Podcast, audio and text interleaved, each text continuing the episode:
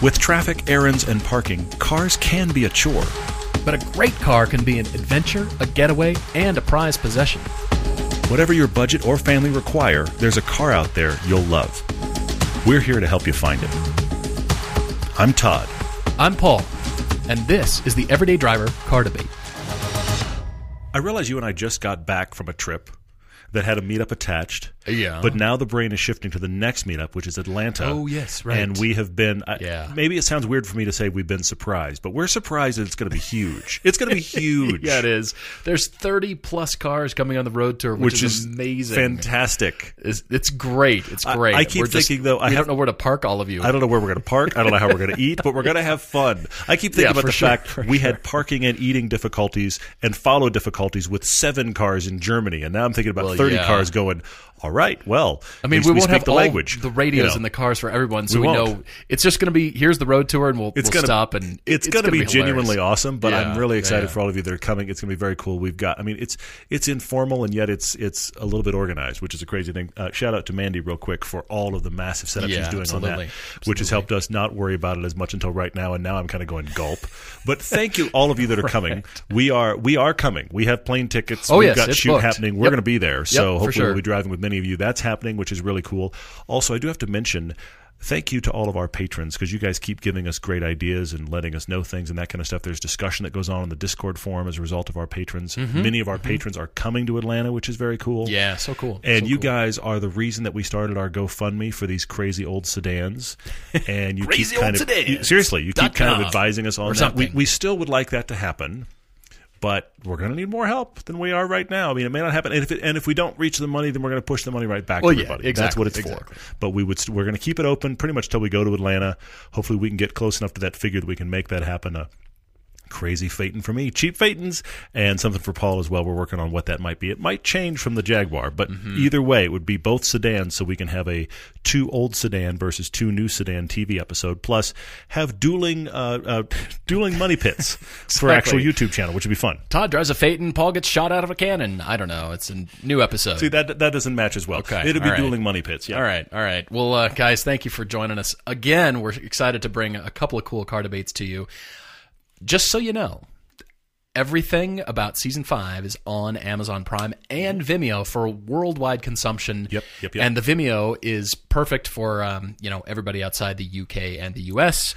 Yes. Because um, we're still not sure what's going on with Amazon Canada. We would love uh, we would love it if we could support you guys up in Canada for sure on Amazon, but uh, that's on them, not us. and true, so uh, you can yeah. find us on Vimeo, but all the six episodes of season five are available. And I do want to thank publicly Covercraft and Griot's Garage yet again. Mm-hmm. They're just uh, awesome companies to be a part of, and, and uh, you know products that Todd and I have used for years. So it's just you know we're part of the family, they're part of ours. So really appreciate it, and don't forget to use the code every day for ten percent off. Don't Yes, both companies. That code works. Everyday code works for both companies, and you even get free shipping at Covercraft as well. And speaking of those Yeah, yeah, yeah. sponsors, you and I after Atlanta, I come back and go trick or treating with my son. Then we go to SEMA. That's right. That's right. Yeah. Okay, we're going to be in SEMA, and I bring that up to all of you guys because we're going to be doing uh, meetups and signings at certainly at Covercraft. We think at Griots as well as part of our SEMA adventure this year. So if you're going to SEMA, SEMA's weird. I know that sounds like a broad statement, but here's my point: SEMA is supposed to be it's supposed to be you're either in that industry or you're media. But yet, the number right. of people that I've seen at SEMA that are none of the above, I feel is half the crowd. It's amazing how public that show's become. So I say that because many of you may be there and come by say hi Well, because we'd love to absolutely. see you. Absolutely. We'll be floating around. As Todd said, we'll be at uh, our sponsor booths as well at various times, yet to be announced. And we will definitely announce it on the podcast once we do have that nailed down. So we're still still getting there. I think everybody's still kind of figuring out the schedules. But yes, it's weird and huge. But I think SEMA doesn't care because it brings in customers that want to, you know, does. see Yes. products. And I, I think it's all just one big happy. So just Yes. bring it is kind of I think it's going to be all one big Supra this year. I think it's going to be Yeah. the Supra done Yeah. eight million ways. I think it's going to be the Well- bell of the ball and every possible wide body thing you can think of with the Supra. If you'd like to see a crazy Supra wing, I think SEMA's going to have it for you this year. Yeah, for sure, It's going to be crazy. It's not going to be the C8, that's for sure. You probably all have seen the GM strike at this point, as of this recording, is preventing the C8 from being built. And what we understand is the the factory in Bowling Green actually hasn't switched the tooling over quite yet to produce the new car. Everything you've seen in the media up to this point has been pre-production cars. Yeah, so yes, yeah, they're out there, but not in production form. And so that definitely fills fills the press fleets from where we pull cars as well, which is why you know we're not seeing those quite yet either. But things may bummer, change. yeah. Hopefully, things change quickly, and uh, I don't think it's a C8 SEMA yet. I think that's next year because people take all year long to develop everything, and then yeah, Yeah. you can kind of call it. It was just like Snoop Dogg who called the 300C back in oh four ish somewhere in there, and he complimented Bob Lutz, and he said that's going to be the car for SEMA, and he was right. Well, and when that car hit, it was everything SEMA for that car. I think it's all SEMA, it's all Supras this year. I think Supra, Sup, uh, SEMA is going to practically be sponsored by the Toyota Supra. SEMA Supra, Yes. yeah, something like that. Yeah, anyway, uh, happy Friday. Thanks for joining us for Yeah. another podcast. We have two very cool traditional car debates uh, for this podcast. We've got Hunter writing to us for he and his wife writing to us from central Minnesota. We have that coming up. And then after the break, we have yet another really cool car debate. This one's from James in New Hampshire. He's looking for the opposite of Toyota Century which we're going to have to unpack a bit. Yeah, for sure. I think I've got some good thoughts on both of these Do you? even though I do, ha- and I'm, I'm, I'm kind of, I'm kind of spoiler alerting here. Even though I think that James has put a few parameters into his piece that are actually completely opposing, and you can, you got to go one or the other, buddy. Like a But we'll Toyota there. Century. It's yeah, exactly. opposing. He's looking for the opposite of yeah, that. we'll, we'll figure out that that as we. I've got there. And my of course, sniper lots of questions too. Do you really? Yes, I Good. do. I'm- I hope to look forward to hearing it. Very excited. All right, first debate jumping in here for Hunter and his wife Ashley in central Minnesota. It is a deployment car debate, Mm-hmm. and he's writing a bit early, which is totally fine. And like I've told everybody, you can write in, you know, about a month before, and that's kind of about where we can fit things in from Yeah. the schedules because we do Topic Tuesdays, and we're also doing car conclusions more frequently now. And if you write in and But- say I need an answer this week, that will not be on this Uh, that's gonna be tough. Just so you know, I'm admitting that's going to be tough. We do Yes. read them all, even when that happens, and we're like, "Oh, we should have done that one three weeks ago." We still read that. We still read that email. We do. Exactly. All right, Hunter, this is for you. So he is binging currently somewhere in the 2017 era of the podcast. he says. So he is deploying in June 2020 and Okay. trading his 2018 Ram Rebel with 15,000 miles. He's trading that in for a newer 4x4 SUV, $35,000 or less, three years older, newer, for his wife, Mm-hmm. Ashley, and selling her Impala to buy then a $15,000 or less and 120,000 miles or less fun, reliable vehicle for himself. Sure. Very specific. I Yes. love it. All right. So I love that you're spending more money on your wife than you are on yourself. Well, That's wife awesome. and and soon to be child. Yes, she is currently pregnant, and uh, congratulations on your emerging, growing family. That's awesome. And so he wants to take care of her. So first of all, we're going to dive into debate for her, Mm-hmm, and she is looking at the Ford Explorer, Lincoln MKX, Jeep Grand Cherokee, or a Chevy Blazer, all in that order. She's been intrigued with some of those. Now. Hunter's also looking at GM product, and he's got a lot of car history. He owned an IROC Z. I love it. I love, those cars. Where is it? He So owned an IROC Z. Fantastic. Uh, oh, 86 Pontiac Grand Prix. Wow. And He's a Pontiac got a Firebird. lot. He's got a lot of GM product. wow. history. All right. Tons of it. Yeah. He's looking at a Trailblazer SS all-wheel drive, a Pontiac G8 GT, Subaru Legacy GT. Well, that's not a GM product, but anyway, Yeah, that was the weird curveball, but and but BMWs. yeah. He said any all-wheel drive BMW car. And he says because he's up in central Minnesota, he drives a lot of miles. Yeah. And he likes rear-wheel drive vehicles. He says more for the fun factor, but logically, because of the weather and because of the commute, he's just thinking all-wheel drive. Mm-hmm. And Ashley might appreciate that if you're, you know, just it, it might be perception more than reality. But if it's all-wheel drive and well, you know, Ashley needs it. he's safe and and all that stuff. Ashley needs it. Hunter would like She to does, have it on his car, but she definitely needs it, and she want, and he also wants for her. He wants some ground clearance. He's just thinking. Honestly, he's thinking about unplowed driveways and roads. Mm-hmm. If she's because she's pregnant currently, and then after the child is born, we're talking about okay, she has to go to the doctor for checkups or whatever. Yeah, right. He wants rain, shine, snow, blizzard. She can get places. So Yeah, we're looking for, sure. a little Very bit more important. ride height, all wheel drive. That's why she's looking at the SUV she is. He, I, I get the sense that Hunter is kind of up for a bit of everything, but realizing he should probably have something all wheel drive. Yeah, I, I get that. Uh, he says he's being driven from, well, he will be driving from Minnesota to Iowa and back often. And the majority of his driving is straight line roads with the rare S curve in the road. And he says, Welcome to the rural Midwest where roads are laid out in one mile squares. You're Okay. not wrong. Yeah, this is true. All right, but he says I don't autocross a track very much. He'd like to get into it in the future and then back to casual drag racing after this particular deployment. He says so most of his fun driving comes from sliding around in poor weather or hard launches, and then you know it's got to you know throw him back in the seat kind of thing. And then he says, you know, the 0 to 60 specs do appeal because of that reason. So that's totally fine. And so, like I said, he's considering this 0608 Trailblazer SS all wheel drive because we're looking at about a $15,000 Mm-hmm. budget for him. And then maybe another Chevy pickup somewhere in there. He mentioned the Pontiac G8.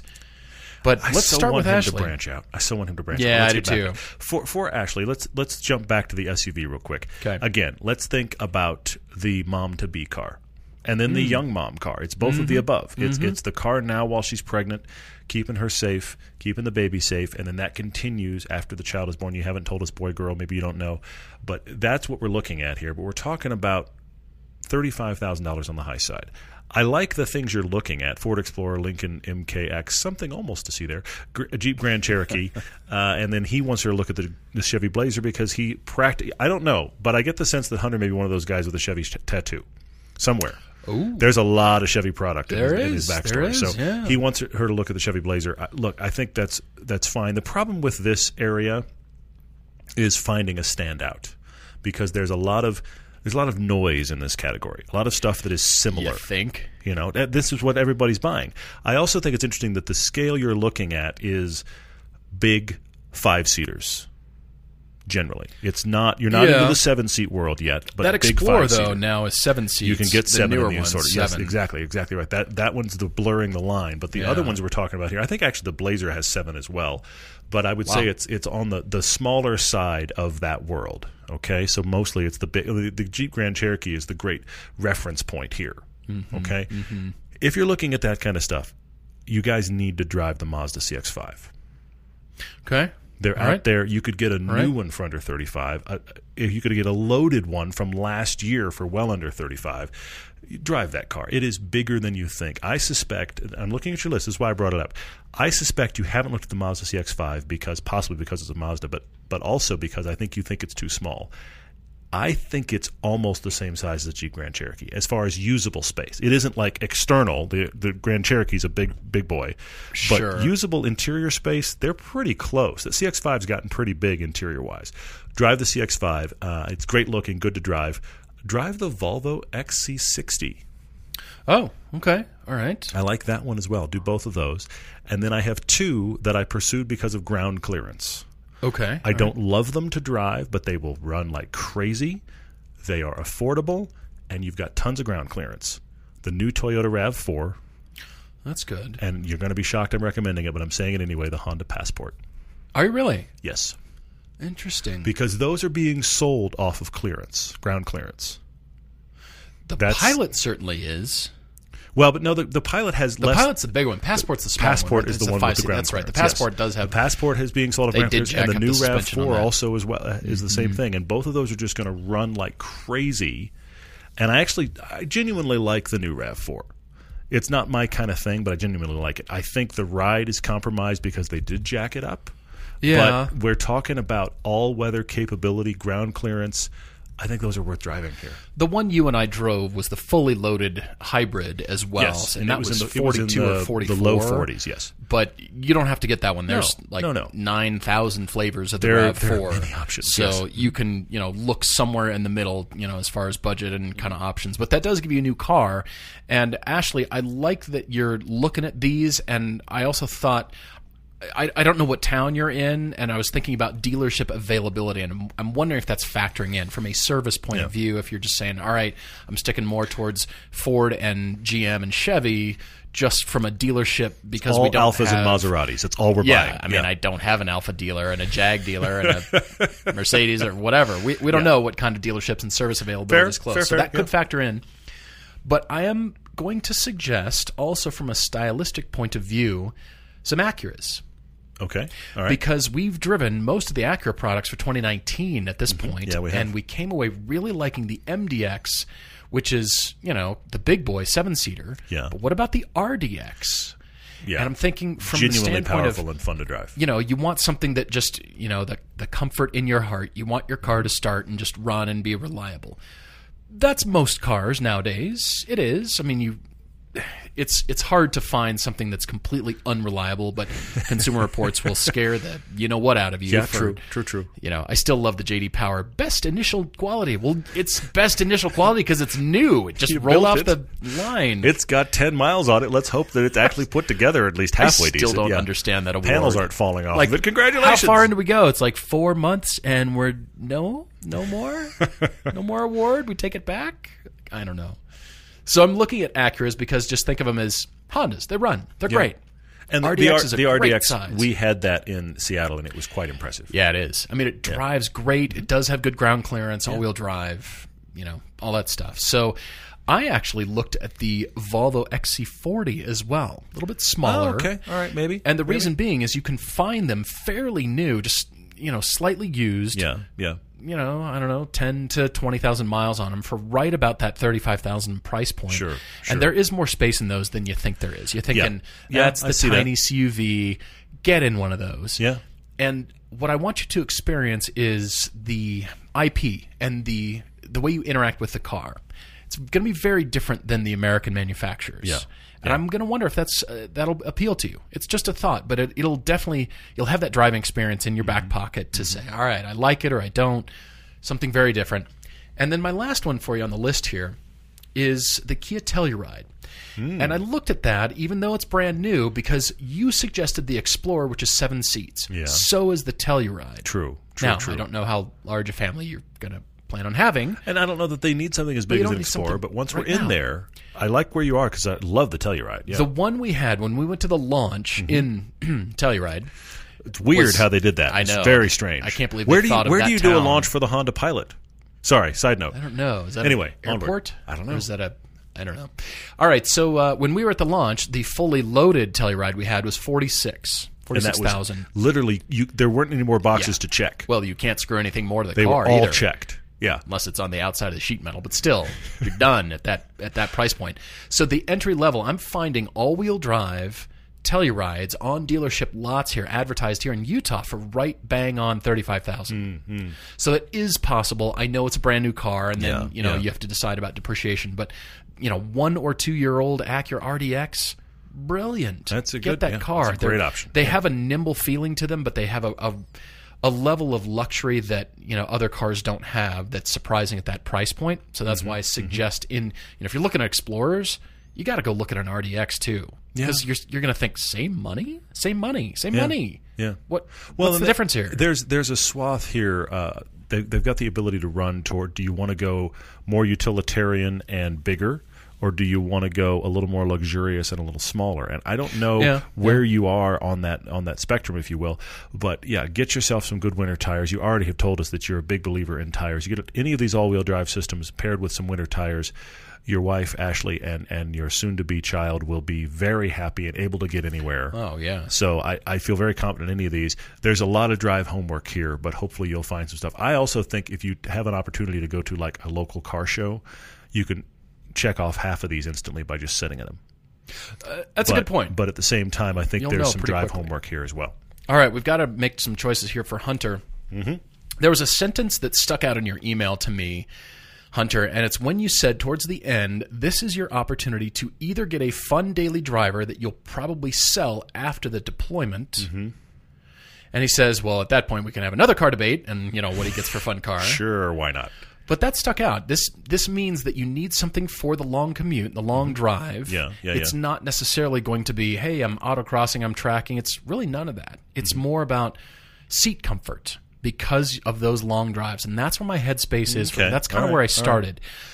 Todd and I have talked about Volvo. We've talked about BMW. It's kind of you know way up there as far as yeah, yeah. it's not just the the lateral or bolster support it's the length of the seat base and the you know mm-hmm. how how the seat mm-hmm. wraps up your back towards your shoulder blades it's just the general pattern the design that BMW and Volvo have for their seats that really seem to fit us Yeah, now yeah. that's not always the case but we gravitate towards those manufacturers for those seats but there's of course a lot of great seats you know in other cars so i'm, I'm not just shopping from a seat perspective but it was on my mind Mm-hmm. when i thought of the bmw 235x drive they are still not cheap enough Okay. Yeah, we're the talking 15 cheapest one i found Yeah. was 16 something and it had well Sure. over 100000 miles Sure, it's not sure, what i yeah. want for you and then i thought about the volkswagen golf r the mark 6 2012 to 2013 with the Haldex all-wheel drive. I have that on my list as well. I Oh, you love it do? when you and I dig up the same car. yeah, yeah, yeah, for sure. It's smaller. The seats are also good in that car, and they're right in that sweet spot now. They've got a lot of good power. It's it's going to feel spry to you, Uh, yeah, and coming out of all those you know cars that you had in your past. I guess. And I like the very new, different experience here. Yes, for sure, for sure. I feel like the car that you really want, Hunter, is you want a Pontiac G8 all-wheel drive. Like that's the car you're wanting, but you know it's not Yeah. not around, so you want that car. So that makes me just start thinking about new experiences, but staying all-wheel drive. I love the fact that this Subaru Legacy GT works its way into your discussion, as does an all-wheel drive BMW, because that lets us know there's like there's like a crack in the Chevy wall, and you're willing to look at other things. Okay, so I like the. I'm, crumbling. I want you to continue, but I love this Golf R Mark VI because it is a totally different experience, but will be genuinely fun and genuinely worth commuting. Plus, it's manual, all-wheel drive. I think it's checking every box. Yeah, I'm just I'm toying with the idea. But then I came back to one last choice for you, Hunter, that it's a bit of an outlier. It's all-wheel drive, it's a coupe. It's the Infiniti G37X coupe from 2011 to 2013 Sure, yeah, yeah. because it does have a GT car kind of feel. Mm-hmm, and it's going to be very comfortable, long distance, and they're now old enough and inexpensive enough where you can find cars with 50, 60,000 miles Yeah. For yeah, 17. He limited me to 17,000. I don't know if you noticed. He gave you 15 and he gives me a couple grand more Mm-hmm. yeah, you, to play you, with. You generally have extra, yeah. and I I could find one. So go look at those Okay, yeah, yeah. they're also from a reliability standpoint. Mm-hmm. You know, Japanese manufacturer, it's a Nissan, so I think they're just going to be great all-wheel drive. And again, since we're not talking, you know, autocross or hardcore track driving, I think it might be a consideration for you. Hmm. And again, space, comfort, I can see you rolling up in that coupe and you know, it's just it's going to have enough sound insulation but still decently fun to drive, I think. Okay. Um, that's where my my last choice was for you. But something it's something totally different, but again, that last sentence meant that sort of gave me a license to suggest other stuff than coming Yeah. back to, you know, like you said, Pontiac G8. It'd be great. It would be great, but this is sort of the license to go. Off, It is. This is an opportunity. It's an opportunity to go go around a little bit. I have to ask this question: Subaru Legacy GT would work, would absolutely work. See if you can get the what the spec uh, was it the spec B version of that that we drove the GT spec Yeah, B that was 06? Was that yeah, 06? th- that's a little while back six. as far as dates are concerned. But that did make me think. Hang on, hang on. You want something that works in all weather, that can do long distance, Mm-hmm. and when you park it, it will run when you restart it post deployment. And if you sell it post deployment, it hasn't become a huge money pit. It it will run. It will Yeah. get get its money back out. All of these things made me go, WRX. Yeah, yeah. It'll it, just work. It'll have plenty of fun characteristics when you have the opportunity to have fun, or you've said you like slide around in the snow or whatever. Bring that car along; it'll be great. If you park that for six months, it's going to start when you get back. Battery tender. It's going to start when you get back, and you can probably sell it for about the same amount that you bought it for. Interestingly, yeah, yeah, You're, you're practically right. just you're parking right. your money when you park that WRX. I don't think it goes because they just hang on to that. They have a floor that's pretty high. So if you get one that's decent, you'll probably sell it about what you got it for. So I think that's a consideration. And then I have an outlier that came to me in a combination of really pondering that Pontiac G8. There's also a question about this car later. I was thinking about all of these things at the exact same time. They all converged. You could get a Taurus SHO. Remember when they made those all-wheel drive? What an SHO? I, I- I'm bringing it up only because we haven't talked about those for a long time. we haven't talked about in a long time. And and and I don't look. I don't love them, but it's it feels related to what you want that Pontiac G8 to be for you. That's interesting. Big old American sedan that happens to be all-wheel drive, and they they have not held on to value. They're they're cheap now. They're cheap and they're fast. So they are genuinely fast. They do not have the dynamics of the G8 or or certainly not the SS, but No. but they are decent to drive. And it's Ford, which maybe maybe you won't even buy a Ford. I don't know, but but it's it's it's it's Well, you said there's a crack in the Chevy wall. seriously so it's as close as I can Ford get to that all-wheel drive G8, and that's why I thought of it. I don't know that it's perfect here. It's a bit of a wild card, but I, I want to put it out there anyway.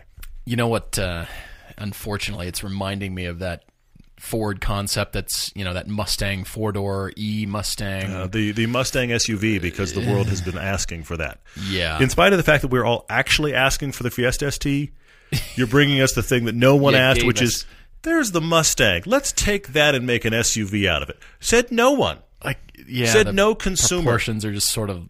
yeesh. I'm not. I'm not convinced right I, now. I really want It's just sketches. All we're seeing is just sketches. We're not seeing sheet metal at this point. I'm horrified to think out there somewhere there was a focus group because you know there was, and the conclusion out of that focus group was we really should make a Mustang SUV. Well, I'd like to hear what the designers are grumbling about in the studio, and we have to design. I, my pencil can't draw that very well. I don't, I don't know. But you know, it was focus grouped, and the conclusion was there really is a big market for this. That horrifies me. What were the what were the leading questions of that focus group? it's it, it's all the conversations around that. I just It was it was. Do you like this with a slide picture or, or you know a PowerPoint picture of a Mustang? Do you like this? And everyone went yes. Do do you drive one of these SUVs? Everyone yes, and they went. What if it was both? I don't know. Anyway, I just I'm horrified. I'm Mustang is going to become its own brand. Like Corvette's going to become its own. Corvette brand. should. So it's going to be a Mustang, and then this Mustang GAC SUV, whatever it becomes. Mustang And then something else over here. It's like the seven passenger Mustang. Ugh. And that'll be that because that will carve the sports car oh, enough no. away from all the electric boxes they're going to foist upon us. I, yeah. Anyway, yeah, Mustang SUV. That's good news, isn't it? You might not be buying a car right now, but you're probably still looking. We're all looking all the time, and it seems like there's always a new place to search. That's why we love Autotempest.com.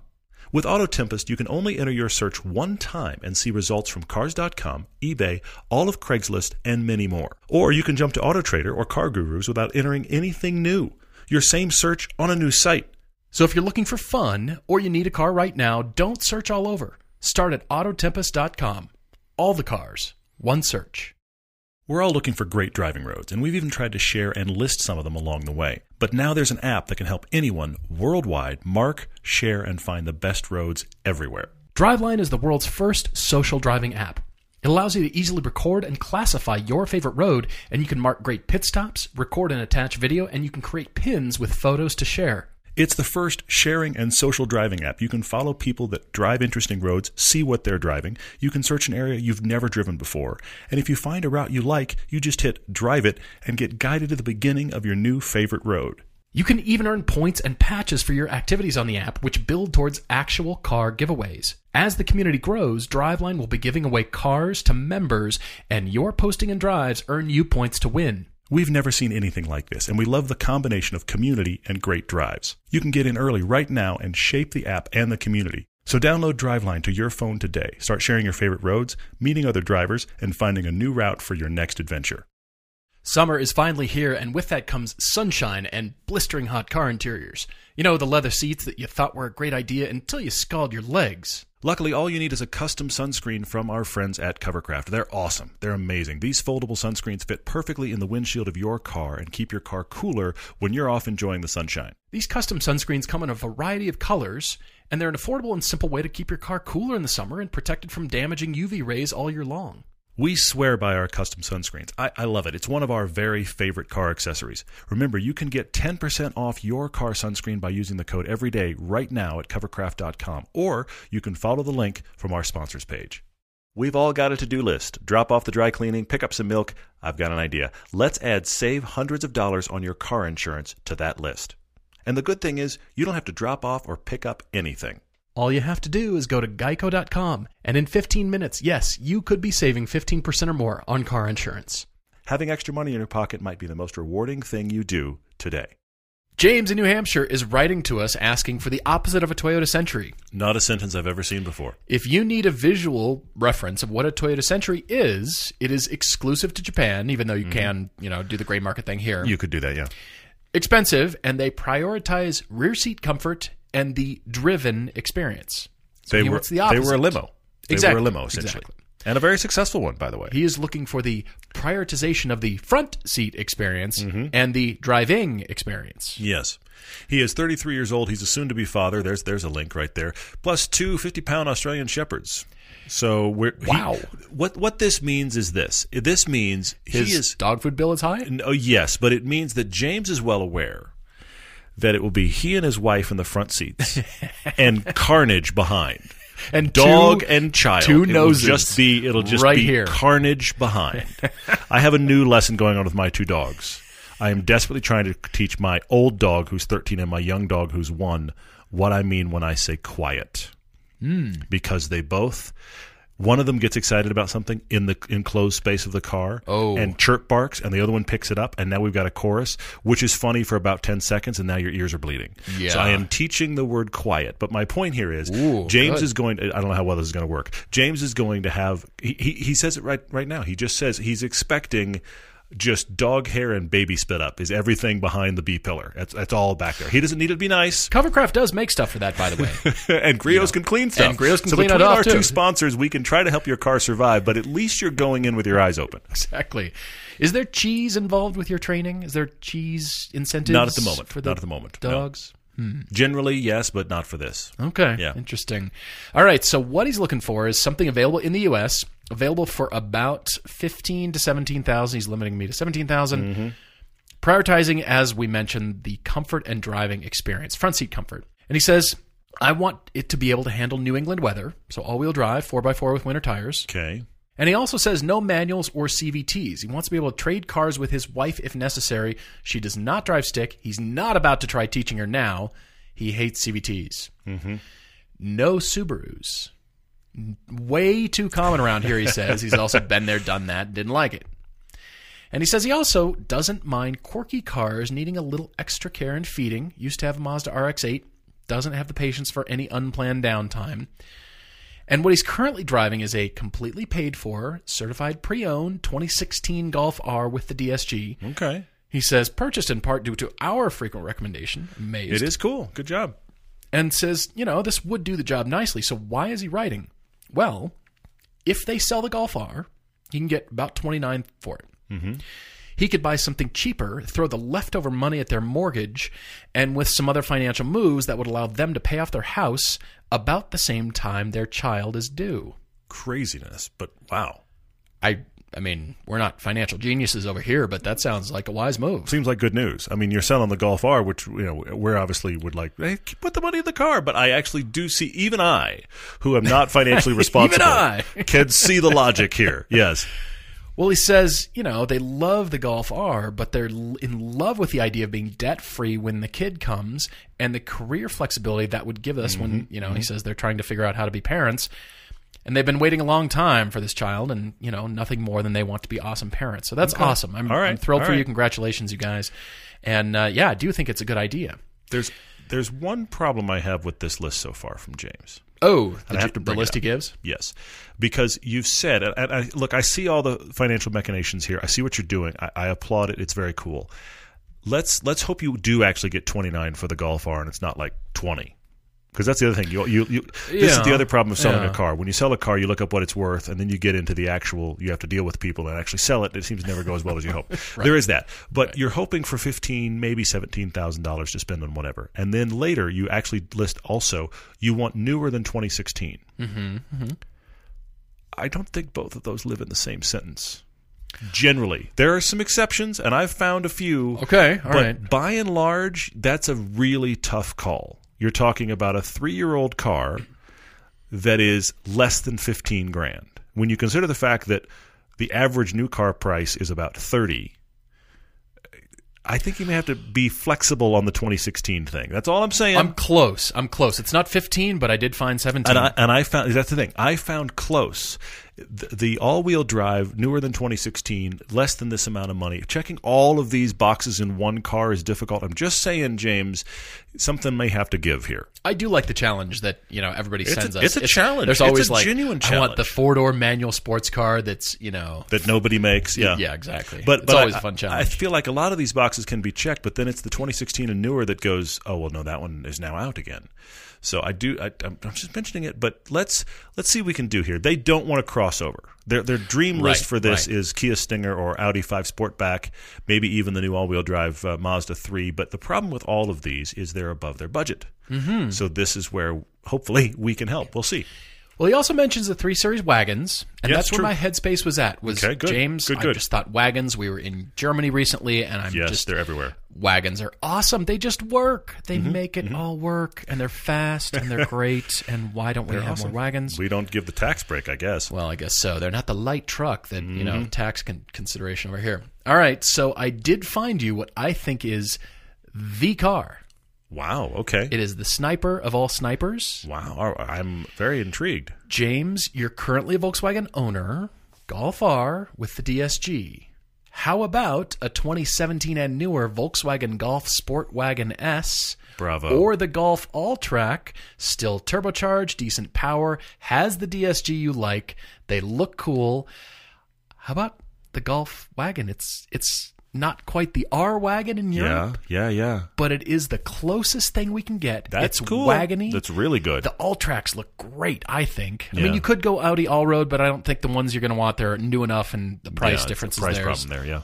irrelevant. So, I think you need to look at this all track. The the Golf all track. You can look at the Sport Wagon S. Very Yeah, cool. either one, yeah. You can get manual transmissions with both, by the way. Even the big engine, the big engine, the 1.8 on the uh, the all track SE. I love a world where is, the big um, engine is a 1.8. Sorry, go on. I mean, the small engine's 1.4, but I- the big I'm one teasing it, yeah. has 168 horsepower, still turboed, so it's still going to be kind of punchy. It's not going to be that Golf R. Mm-hmm, Yeah, it's not. But my yeah. question is, how often are you like, you know, flat to the floor in the Golf? I, I don't know, maybe on a. I daily see where you're going. You're getting uh, the th- you're taking most of the things they like about the Golf R they're going to get rid of, and you're maintaining that. I see. that. Yes, that's I mean really it's good. kind of It's is really good. Golf yeah. with an extended wagon on the back. Is Exactly all what it is. Yeah, yeah, yeah. It's not the R again, but it does keep you in that range. And I found boatloads of them for 17 and under. They were all 16, 17 for Really? 2017. If you go 2018 and newer, of course, they start to get more expensive. Yeah, yeah. But I found you a white one over here. Uh, where is it? 2017 Golf All-Track SE for right at 18. So if they're 17,995, I look at that as like maybe they'll take 17,250. it's uh, it's out in all right. Scottsdale, 38,000 miles. It's got the all-wheel drive, automatic, so it is the DSG, white with tan interior. You can cover it up with you know all the covercraft stuff. You can line it with all the padding and He's got a rhino liner in the back. Anyway, yeah, don't do that. Looks great, clean. I was looking at these. It's got that butterscotch brown interior. You can get covered in dog hair Yes, for sure. and And I'm spit just- up and Yeah. throw in sippy cups. And the th- thing is, you'll have no random Cheerios in the back though, because the dogs will handle the Cheerio problem. That's true. They'll- That's what they do. They'll vacuum those right up. you, you never knew you needed a dog for that until you have a kid. and You're like, oh, okay, instant vacuum. That worked. But I'm just I'm liking this car, and I honestly, James, once I found this, I stopped looking. That's I. I, see stopped it. I see searching. it. That's It's really just sorta like- it's it's a really strong choice. We're good, right? Yeah, I, I I think you may be done there.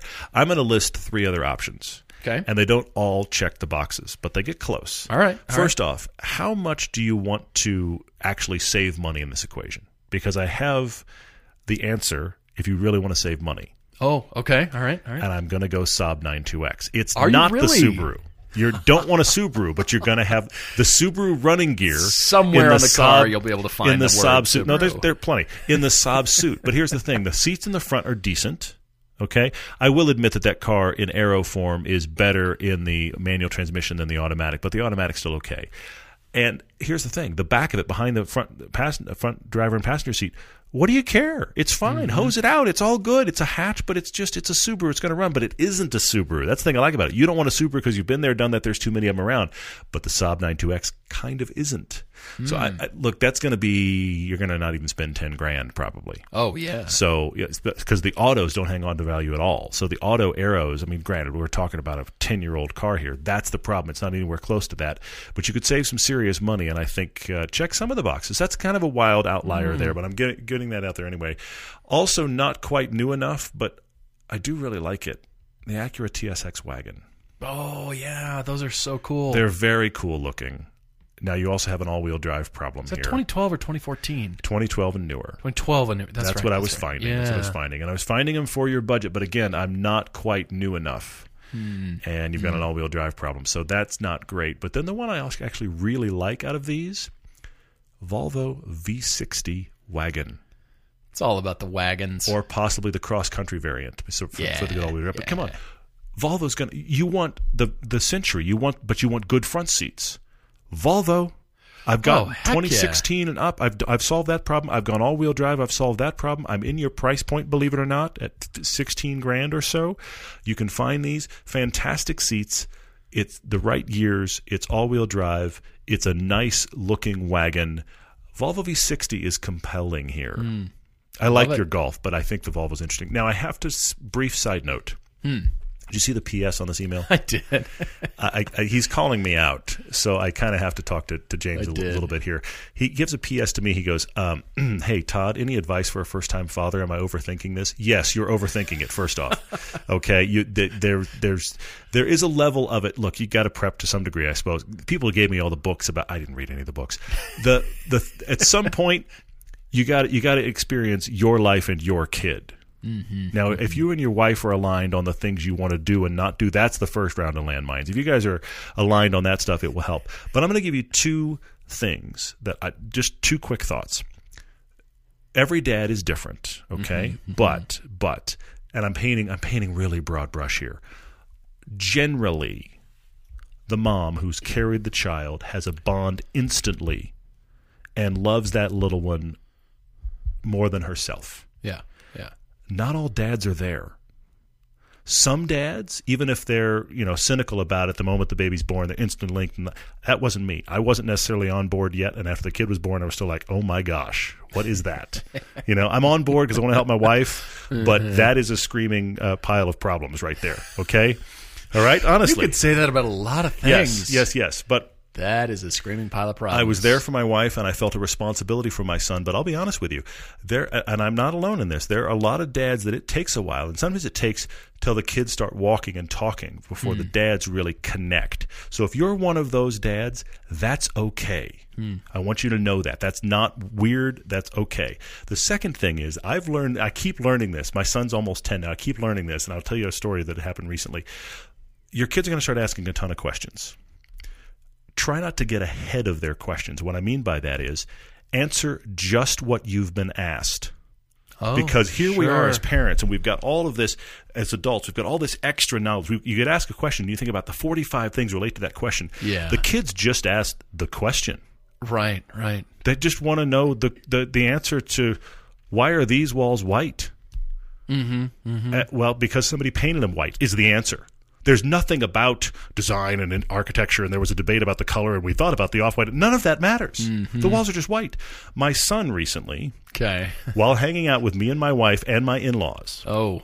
Now we're those parents that have always referred to body parts by their actual names. Oh, good. And my son knows, intellectually knows, that he was born via C-section.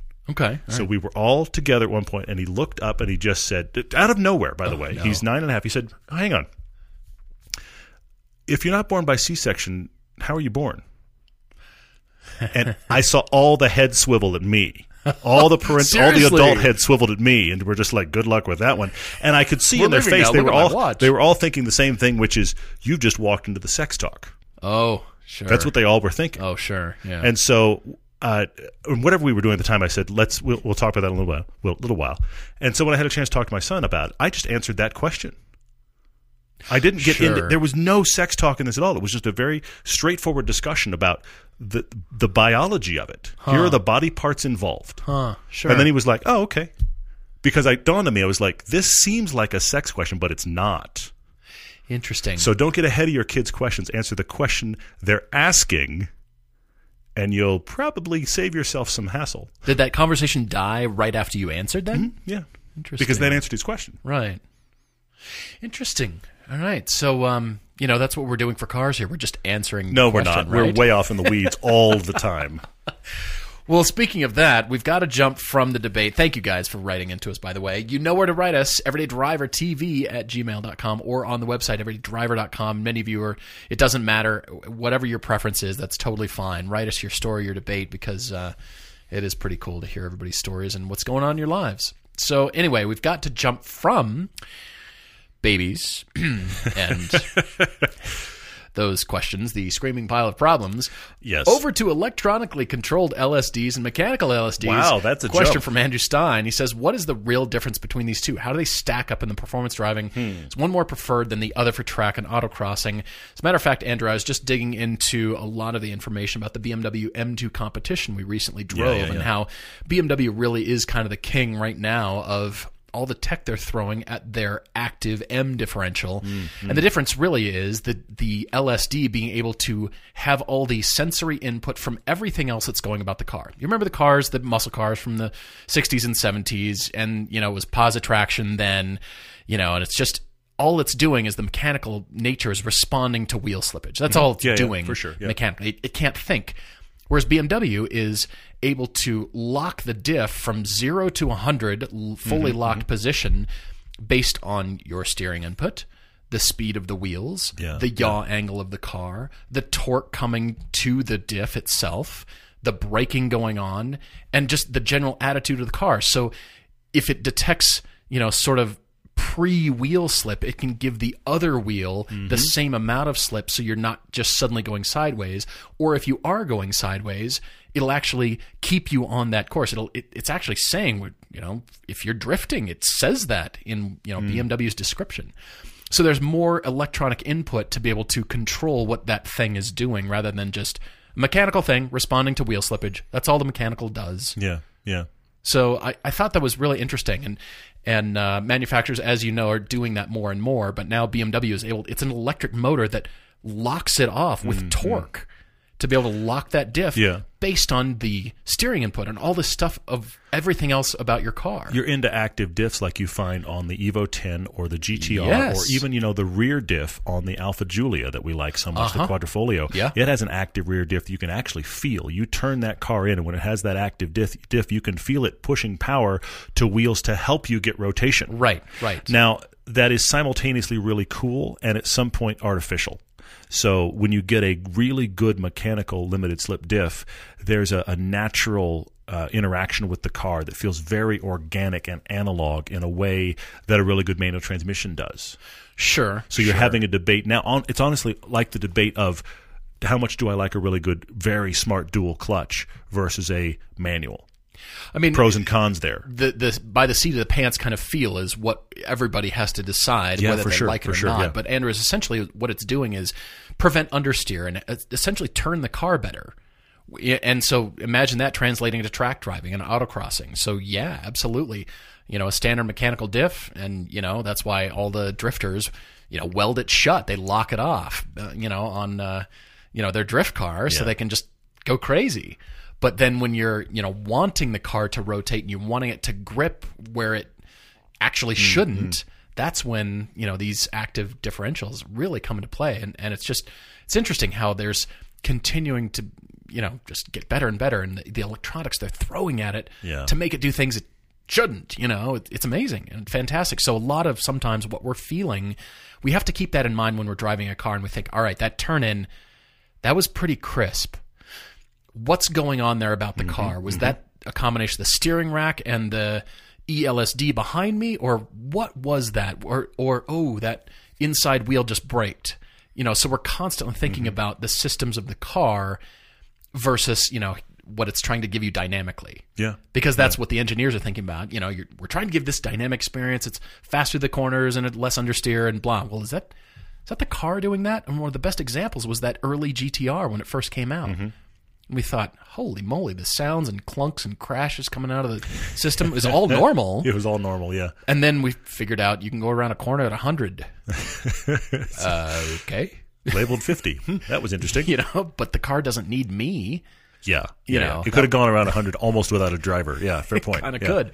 So then, you know, but that was it felt very raw in that sense. It felt very mechanically clunky and raw, and it felt like, well, that's the car doing. That's not me. Hmm, interesting. So now they're playing with the all right. How much of it is the driver input, and how much how intrusive is it into your driving at this point? So that's what they're you know a lot of playing with, and you're able to do with it electronically. I mean, that's kind of the cool thing about it. Sharif on Facebook is asking me, actually, I'm not sure why just me, but he's asking if he's thrown out of the club if he wants to buy a Taurus SHO. Obviously, I just recommended one, but you're saying you really want a Chevy SS, but you don't want to spend Chevy SS money. So my question for you is, why not Pontiac G8? Hmm. Because the thing the thing is the SHOs they did drop off a cliff. Now they're if I remember correctly they're kind of a front biased all wheel drive system, so they don't have the really good long distance cruiser but fun uh, rear wheel drive dynamic that the SS or the Pontiac G8 have. So I wonder if you're wanting that, why not go for the cheaper version of the SS? Having said that, the SHO is decent to drive. It's quite powerful and you can get them crazy cheap. I, it's hard for me to argue that that's a bad choice. I just am wondering if what you're if what you're wanting is actually something rear wheel drive, and then of course obviously that won't work.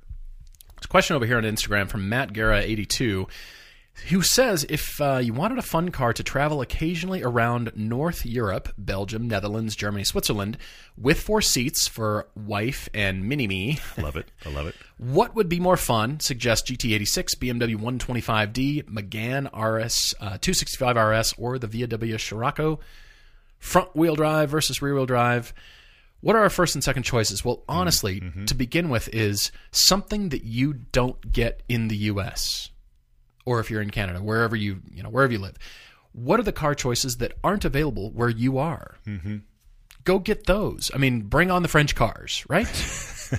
Let's have those. Let's Yeah, go drive yeah, yeah. those and see, you know, that kind of feeling. Or if it's a model, like you said, the you know 125, Matt. If it's something like that, a rear-wheel drive five door hatch or something different, cool, you know, just something you would never otherwise have the opportunity to go get into, that's my choice. The GT86 would be cool. Mm-hmm. You can buy those worldwide. Yeah, yeah, yeah. So I say go get something that you don't have available to you to go get more of that driving experience. My one two, and I think it varies on what you're actually needing more of. My one two is one of these two, either the GT86 or the Renault Megane 265 RS. Those are both fantastic to drive. Obviously, one is a front wheel drive hatch, the Megane is, and the mm-hmm, GT86 mm-hmm. is rear wheel drive. If you were on mountain passes and that kind of stuff, you would prefer being in the GT86.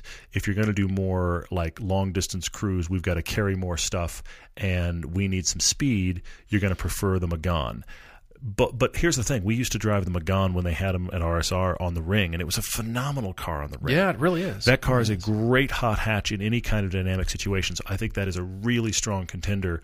The GT86 would be crazy fun on back roads, but you might be disappointed with it elsewhere. But where are you as a driver? But those are that's definitely my one two. nice. Uh, let's see more from oh you know what Color Cartel's question. That's a fellow Lotus owner Oh yeah, yeah, in the yeah. Austin area. He's writing in and going, okay, I live 15 minutes from two different racetracks in the Austin area. For roughly $2,500, he has a choice. That could get him four track days at COTA for the calendar year. Okay? Which would be amazing. Awesome. In your Lotus Elise at COTA, I'm jealous and I practically want to get on a plane. But, or you could get a club membership to a local, small kind of locals track, okay, mm, hmm. called Harris Hill Raceway. What's the better use of money? Now, hmm. here's my reverse question back at you, Color Cartel. I like that you've gotten an Elise. I like that you want to track it. Take a serious look, honestly, a serious look at will you go to the track more than four times a year? Because That's I true. think all of That's us, you and I, Paul, are a great example. We love track driving. We don't go that often. Right. right. Okay, It's definitely just- not every weekend. Exactly. Sure. So For sure. you know, we've got the local NASA things that happen here, and I swear every month they come up and we're like, "Oh yeah, that was this week. Oh, we didn't go again." Right, We do right. that every month, and it's and they go from March to October, and we're lucky to do the one that is the meetup that we do with all of you guys. Yeah, right, Okay, right. so my, my my real question for you is is how take a serious look if you're going to do. I'm just th- thinking out loud here. If you were going to do like only probably five track days next year, then I'm kind of going to go well sacrifice a track day and just do COTA. But if you really think you're going to go six, eight, ten, twelve times, then yeah, get. I think the driving experience, the quantity of driving experience at the end of your edges of your car is better if you have that option. But you've got to dedicate yourself to doing those days. It's like the person Yeah. that buys the, you know, spends the money and buys the uh, the annual ski pass, but they went ten days this year. It's like just buy ten tickets. Right. You yeah, know, that so- wasn't so worth it. This is the big question I have for you: is take a serious look at will you do more than four track days in your car? Really? Well, will you? good. Does it depend on the track itself? Because I was looking at it from the car ownership perspective. It's if it's a smaller, more technical track, and he can go more often. If he's going to go more often, That's the big question. Then he can get a lot more usage Agreed. and technical driving out of that car because COTA is the highest of high speed Yes. you know racetracks I mean it is designed for Indy and F1 Mm-hmm. and you know you on that front front straightaway those cars brakes are glowing I mean it's huge high speeds the Elise is not necessarily suited for those kinds of That's a great point. speeds. That's an it's excellent point. The back half of the track, sure, Uh-huh. but what about it? Kind of almost lives better at the smaller track. The technical stuff. I'm just thinking out loud. if, no, you're right. No, it, it, it if you had a bigger, heavier, Yeah. faster car, maybe I could see COTA. But I think your car is kind of the the f- determining factor too, is it not? I think it's a real factor. I think it's a great point because depending upon the nature of the small track, it you might be really at home in the Elise. I mean, I know plenty of people. I've thought about it too. Plenty of people that autocross their Elise, and that's the only performance driving they do with it. and Right. they love it. Like the big So, track stuff. Like yeah. I wouldn't want to do. You know, I don't know. Just The COTA depends on who you are. experience, I think, would be really worth it. But at the same time, again, what? How many days? How many actual track days are you doing? Yeah. All right. Uh, question from Kelly Kenworthy on Facebook asking us to talk about the criteria we use saw when this. choosing a car. Said they re- recently replaced a car, and although everything they test drove had a full list of requirements, they chose the vehicle that made him giggle because his wife wanted him to enjoy ownership. He says, "Well, I think he'll, I'll keep her too," which is a good choice. It's good news. Yeah, it's good news. Well, Kelly, I was just thinking about that on our recent Super Drive, and it is for me the car that uh, falls away and lets me focus more on the driving. So if I'm enjoying the road or I'm able to, you know, pick my line better or adjust the line through the corner or whatever that is, and the driving becomes paramount. I mean, it sounds kind of obvious and simple, but if I'm worried about the car and like, oh, that that thing's going to break the inside wheel, the back end's going to come around, I got to adjust this, and or like, ooh, this car has way too much power for this road, or whatever if if a mm-hmm. car really matches the road and the you know the speed and the temperature and all that stuff and everything else falls away and I'm just cackling about the drive itself, that's when it starts to really speak to me. But if I'm hamstrung by the car, like oh this you know huge muscly you know, or it's an older Corvette, or, you know what I mean? It just Yeah, kind yeah. of depends on Yeah, the yeah. car for me. But if it's really well suited and matched, and then I think, all right, this is my criteria. If it's a hot hatch, if it's you know the Cayman or the Supra or whatever that is, and the driving becomes paramount, and I'm forgetting more about the car itself, that speaks to me. If I've if the car has made me forget about it, that's interesting. It's it's like in anything when you uh, you know you're watching a movie, and you in particular, Todd, you start watching the movie rather than noticing director tricks and filmmaking perspectives and Yeah, yeah. camera angles, Yeah, yeah. and you start engrossing yourself in the story without worrying about what the writer did. How they got it done? Yeah. Yeah. That's when a movie speaks to you, Yeah, right? I see that. I see that. That's a, that's a great way to car. describe it. Yeah, I see what you're saying. if Yeah. everything falls away and you're just engrossed in the Mm-hmm. thing that it's delivering to you, well, that's success. becomes That's- a proper partner. I see where you went. Yeah. That- that's a great description with the movies. I think that's excellent. I feel like I can tell really quickly, Kelly, the cars that are that are just going to speak to me, hmm. and this is very personal. Sure, but sure. but there's you can we, we talk spectrum of sacrifice all the time because it's where we are your your budget and your needs and those kind of things stuff those have to encroach but it's the car that you get in that comes close to what you need but at the same time I just really like this. That's got to be a factor. That's the whole reason this show exists. We want you in a car that you love sure. driving. For sure. And this is the reason why, and I'm sorry to bring it up again, but it's a great reference point for me. This is one of the reasons I love the Fiesta ST so much because on paper it doesn't make any sense. My wife still doesn't get this car. Every time I see one, I'm like, oh, cool, Fiesta ST. She's like, that thing? She doesn't like the way it looks. She knows it's an economy car. The interior is awful, but you just drive it down the block and you're like, oh, this is just fun. Yeah, yeah, and so all the stuff it doesn't do well, you're just kind of like, but I can, you know what? I can handle a hatchback this small. I don't care that that's plasticky and that kind of stuff. Sure. Obviously, the extreme version is my Elise, but you, if you drive six cars and they all check all of the have to boxes, the criteria decider has got to be the one that you just get in and are like, now this one's just fun. That has to be the deciding factor. It has to be a paramount part of the choice because if you're just checking boxes for this does all the right things and is in budget, it is an appliance you bought. Mm-hmm, mm-hmm. I mean, for me, my movie criteria is actually pretty low bar. If there's, you know, like a lot of explosions and fights and Things in gunfire and Yeah. power tools and fire trucks, then Just Michael Bay's work. we're good. Got it. Like Excellent. I'm I'm good over here. So if a car is doing the equivalent for me, then I'm great. This is awesome. Well done. Well done. Uh, S. Thomas 80 has a question on Instagram. He said, okay, about a $40,000 limit for a fun daily driver car, doing about 22,000 miles a year. He has to keep up a corporate image. You know what I hmm. wonder? oh, Because yeah. they're getting close. The early M2s. oh, They're low 40s. oh, they are. They're Dang low it. 40s. They're low 40s. And the thing is, and I think, it. and I've even seen them like 40, like 39, 40. My point here is that is just BMW to anybody that doesn't know. But you Right. bought a Hoon machine Right. And everybody that was obsessed with the newest, latest, and greatest BMW didn't. They, they sold that M2 and got the competition because it's a different engine. right, right. So that has brought the prices of them down even further. It it has none of the you know the muscle car image. It has none of the straight full on sports car image. It is it is a great car for car enthusiasts in the know. It's what BMW has always done really well when they've they've had always had that icon car in their lineup that is the total stealth hoon machine, and that's what the current M2. Or the, but you get an early one. Get an early M2 in black.